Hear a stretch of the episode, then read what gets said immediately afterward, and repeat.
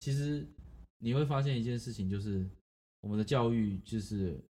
所谓填鸭式。你刚刚有提到填鸭式嘛？填鸭式，你觉得它是什么意思？填鸭式啊，填鸭式就是，呃，就是呃，举例来说啦，举例来说，我今天想要去买呃早餐吃好了，那早餐吃有三个选项，你给我给你一个空格，然后你要去填一个东西，然后你脑袋就永远出现三个选项，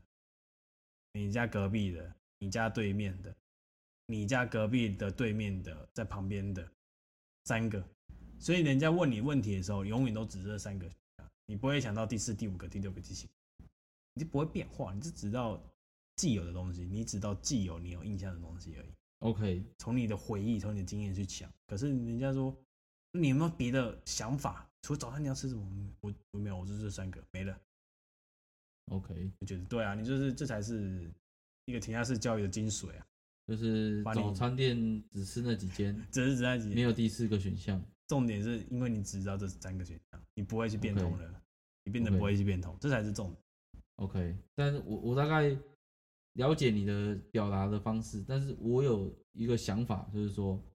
哎、我认为啦，就是填鸭式教育可能是这样，就是我们认为就是国英数历史、地理、历史、公民公民哦这些科目，你觉得你都要学会吗？但是考大学当然是需要，你对考大学当然都要，哎、对，但是你有可以选组别嘛？有啊可以选。那为什么高中它其实是要选组别的？因为每个人的可能喜好不同嘛。嗯，但是重点是喜好跟运用有有差别。对，这个我们后面再讲。这个没人教、啊哎这但倒是是真的没人教。对，，但是为什么我们说填鸭式？填鸭式的意思其实是你缺什么，我就给你什么的概念。嗯，但是你真的缺吗？所以它所谓填鸭式的，欸是指说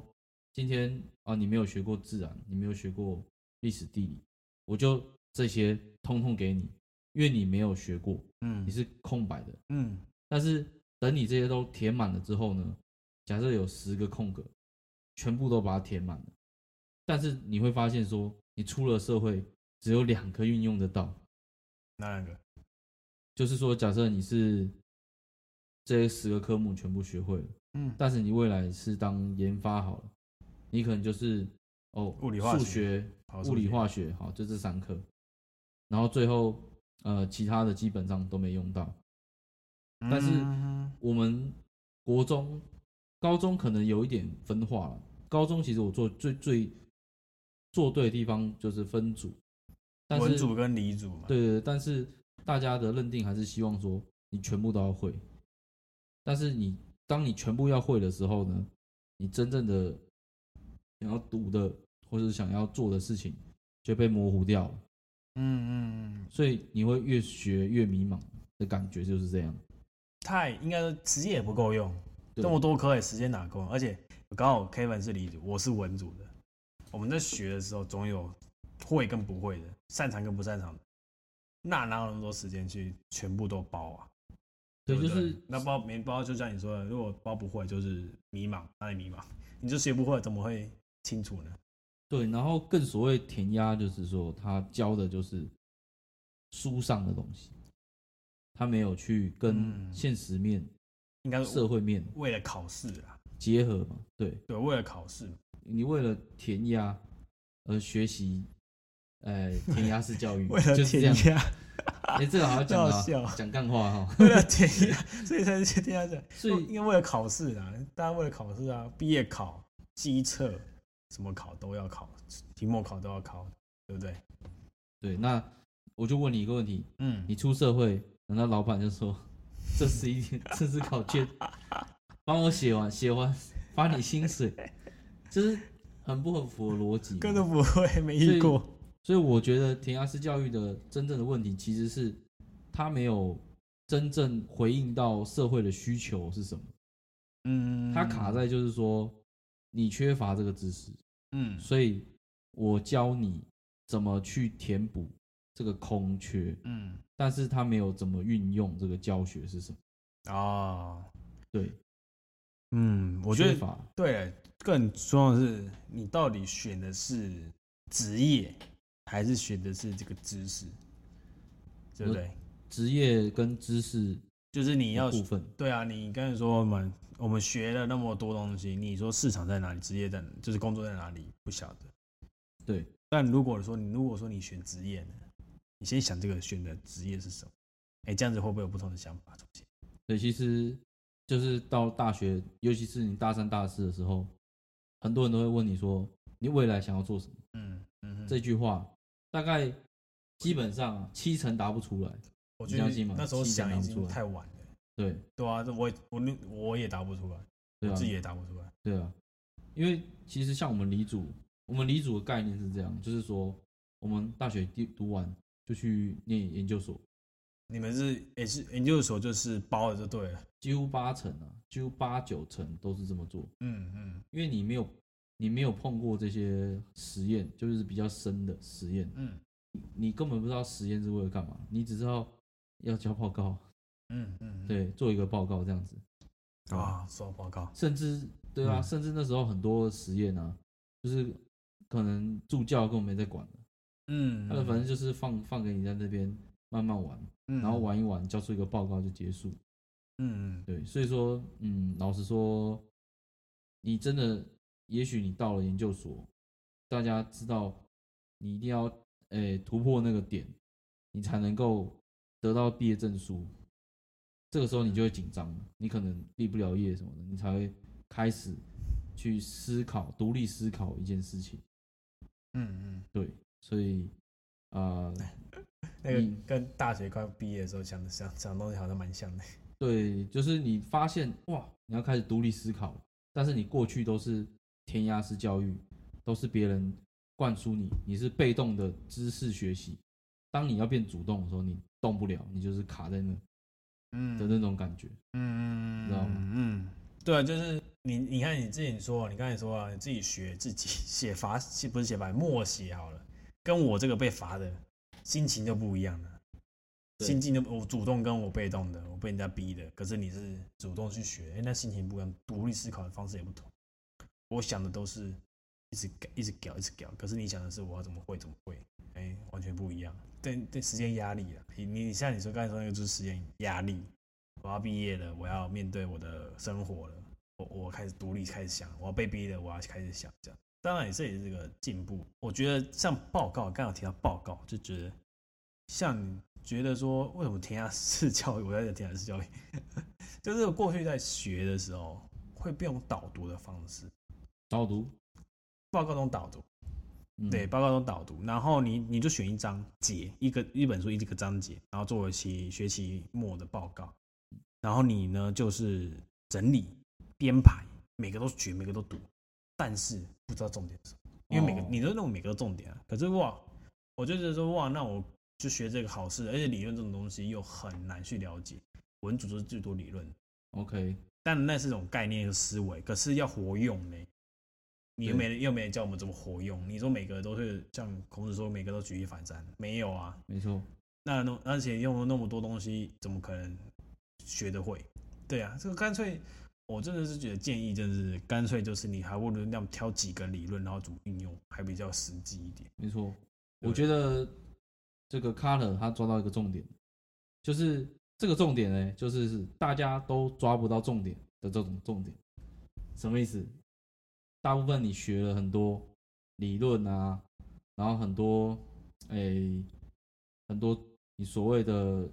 重要的地方啊，嗯嗯但是呢，很多人很多学生他不知道重点在哪里。对，对，何为重点？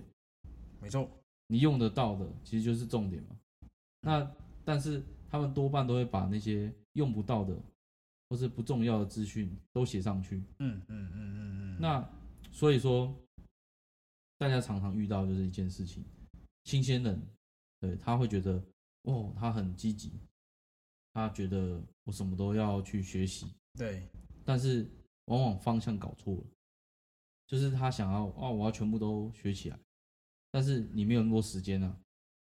哦对对啊哦这会新鲜的嘛，对，对，那可能今天给你厚厚的一千页的这种 Paper 这种书，嗯，难道你就一页一页读完吗？对不对疯？了，对啊，对，那通常你搞不清楚方向的情况下，你乱学习，你抓不到重点，你最后做出来的事情就是抓不到重点，嗯然后就是被骂。嗯对，所以说其实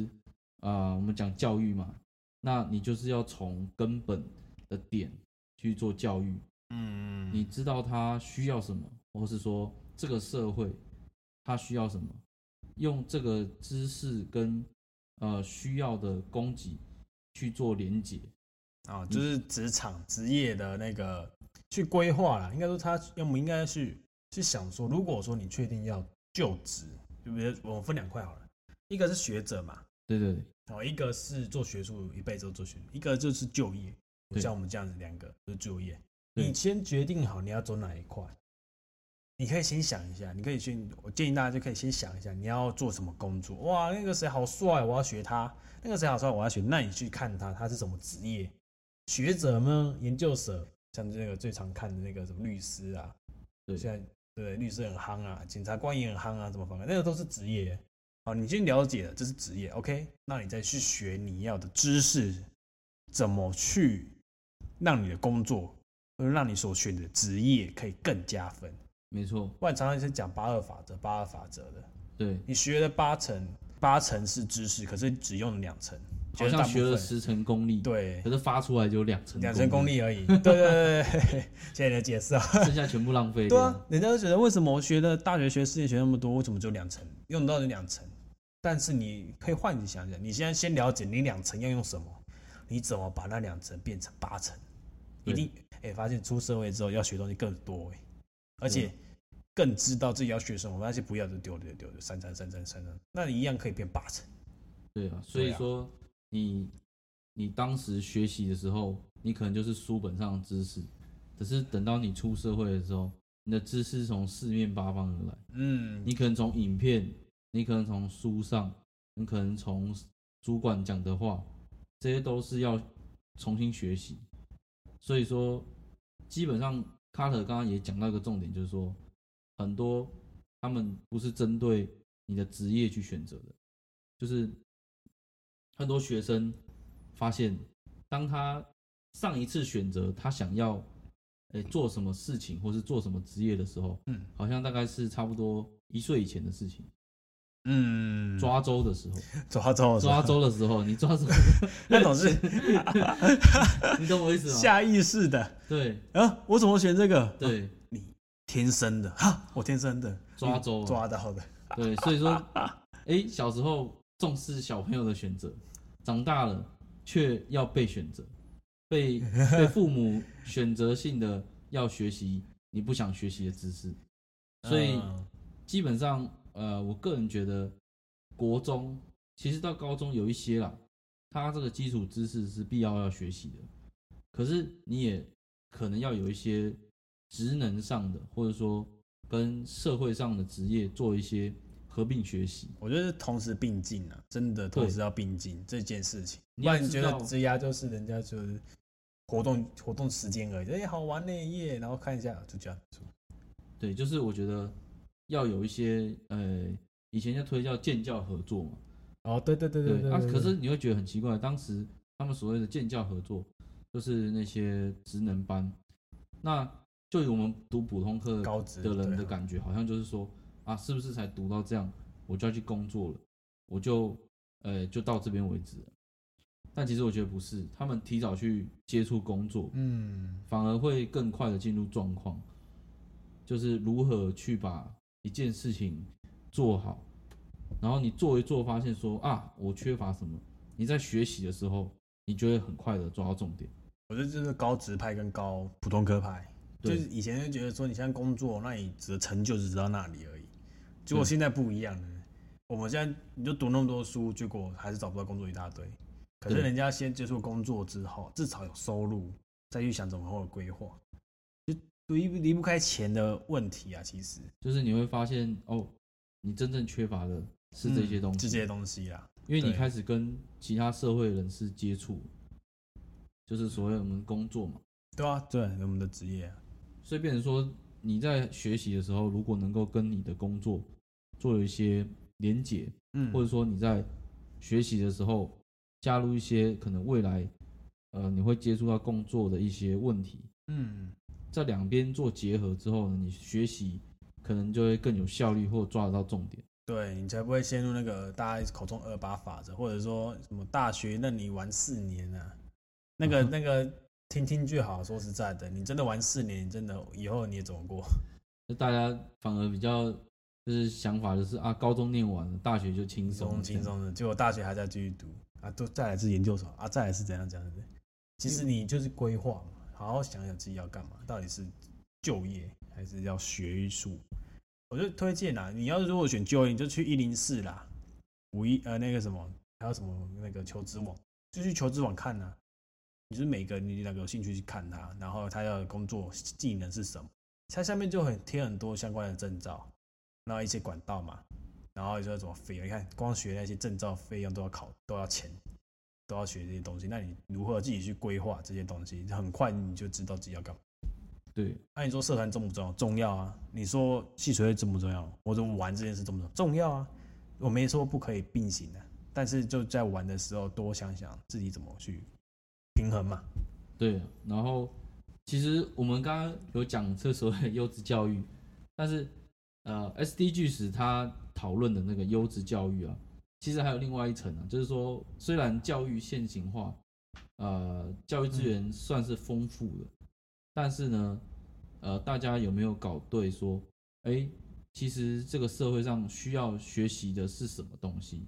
哦，哦，对，我们终于回到重点了，对啊就是说。谢谢 Kevin 啊，因为我是一直站在学生的角度去回应啊。那对你现在如果是幼稚园是站在老师的角度，对对，我们现在如果好，现在跳到站在老师的角度啦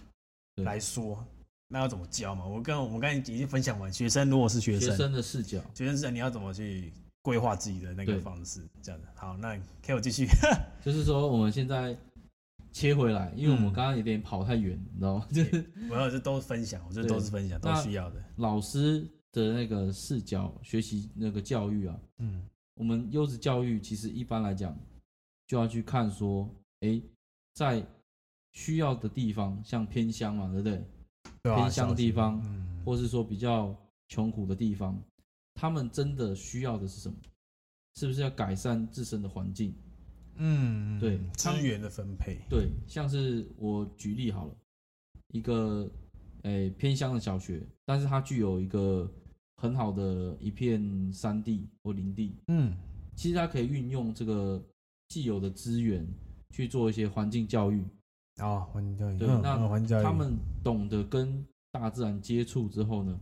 他就会知道说，哦，未来假设我去当这个森林维护员，或者说嗯，这个环境教育员，他可以台大森林系，对，赞让大家更了解他们的家乡，或者说他们的山林里面有什么样的资源。对，那像这样的教育就是什么？就是既然你身身在这个山林中，你以大地作为教材，然后让他们更了解自己的家乡具备什么优势。嗯，你可能就是诶，可以当做这边的导游，哦，那嗯或者说借由当地的素材，去创造一个别的经济经济体。哦，对，这是也是拓展这当地的一个发展。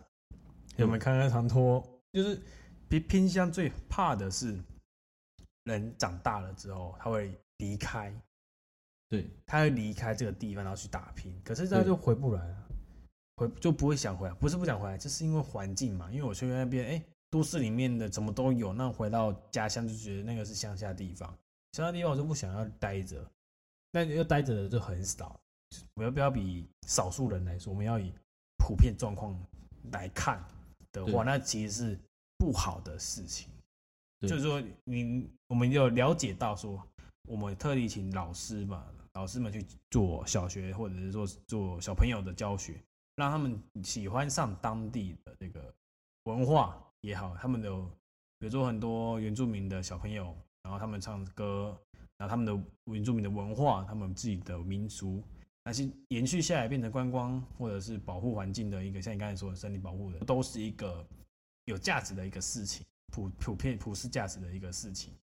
也让小朋友觉得开心。你不能一直填鸭式教育说，来，你长大之后就在这边给我待着，然后这边给我学好，知道吗？学不准给我出去，一样的东西，外面都是很恐怖的，你不能给我去，就是给我待着，不可能啊！你要让他们学习什么叫喜欢上这件事情，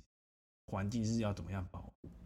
当然，就是保保护归保护，可是实际上做的人不多，可是我们还是尽量就告诉大家，环境教育也是很重要，这也是其实这也是另外一块。对啊，其实我们刚才前面讲的就是说，其实我们对于现在基础的教育的这个状况呢，是有一些我们不同的意见的。那嗯嗯另外呢，我们除了从学生的角度，针对他的需要，我们觉得教育需要调整。另外，在那个我们刚刚讲的以环境教老育师的嗯，老师视角来看呢，对其实我们要去重视区域的区域的教育，就是说这个区域他们可以赋予一个呃很有优势的，说像环境教育，它嗯环境是可能在山上或海边，嗯它可以就地取材作为教材的教学，那它等于就是抓对了这个区域的重点。对那他在学习的时候导入在这边的一些、呃当地殊的特色呢，当地的特色教育跟嗯特色，那让整体的教育更活泼。哦，那嗯让学生哎、诶觉得说，我可以从我这个家园里面找到一个优势，嗯它可能成为就是改变这边经济环境的一个重点。嗯对，所以我觉得这个是也还蛮重要的。对，做做，我觉得作为老师，如果他可以能够就他们的环境啊，去作为教材，这个我觉得非常厉害。嗯，对，最像最主要还是在人身上，我觉得这个很棒，这就是双赢嘛，环境又好，小朋友或者是对学生来说，就可以了解到自己生活环境的一个状况之后去保护或者是去发展，对整体来说是更好的，然后再延续这个精神，永续，现在在讲永续嘛，对，对，所以说没错，所以说我最近有看到个那个黑松基金会，它就是利嗯用它的学校的环境，嗯嗯嗯，那去教育这个他们呃小这个小学生他们去认识大自然。那从资金到所有的教程都是在大自然那边，让他学习说，哎，原来我家乡有个这么美的地方，哦，那也把这个 SDGs 的精神带进这个教育体系里面，让他们了解，哎，什么是 SDGs，什么是维护环境，那这个就是我觉得非常好的典范。嗯，就是对精神归精神，但他实际作为才是能真的让人家觉得，你就看到一个哦，他们真的这样做，真的是很棒的一件事情。对，所以说我们针对教育呢，除了第一个哦抓对重点，就是说你要知道现在的学生需要的是什么，嗯学习怎么抓重点。嗯哦，那以及我们能不能够哦，在以老师的视角去看说，哎，我们周围的区域有没有什么优势可以来发展，嗯让学生学习到哦，我们周围都是教材，而不是只有书上是教材。嗯嗯嗯，对，那这样两个结合，以及你如果拿社会的例子去反推回去，就是说你那时候说职业哦对哦，你选的职业还是学术界，你选好你的目标，再去做延伸，再去想一下你更具体的行动会是什么。对，那这两个去结合在一起，才才能够能够表现出哦，教育其实是能够跟呃未来职业做结合，才未来才不会越学越迷茫。那今天感觉差不多啊，好，聊了超多啊，聊了超多了，算是跟大家一个经验分享啦。其实我跟 Kevin 多少都有迷茫的时候，但是也是不忘就是知道自己要什么啊，我们都有自清楚理想。哎、我们知道这件事的好处是什么，跟大家分享这样子啦。然后如果说你觉得有不同的想法也没关系，这就是你大家每一个自己的想法嘛。然后我们就用，呃，算是就是好，只要是好的想法都 OK，只要大家有那种想法都是好的想法，那我们就抱着这个想法继续下去，然后不要被人左右影响，要有自己的想法，独立思考，这样子。对，其实讲这么多呢，其实就是希望说教育不要再哎这么的固化。嗯对，嗯那对老师，倡导就是就是独立思考的一种模式，那才能够呃在真的学习中可以应用在你的对职业或是说未来的一些生活上，对对对，对啊。好，我们就 OK 朝这个目标继续前进吧。 OK，我是 Kevin，我是 Carter，我们下下次次见，见拜拜拜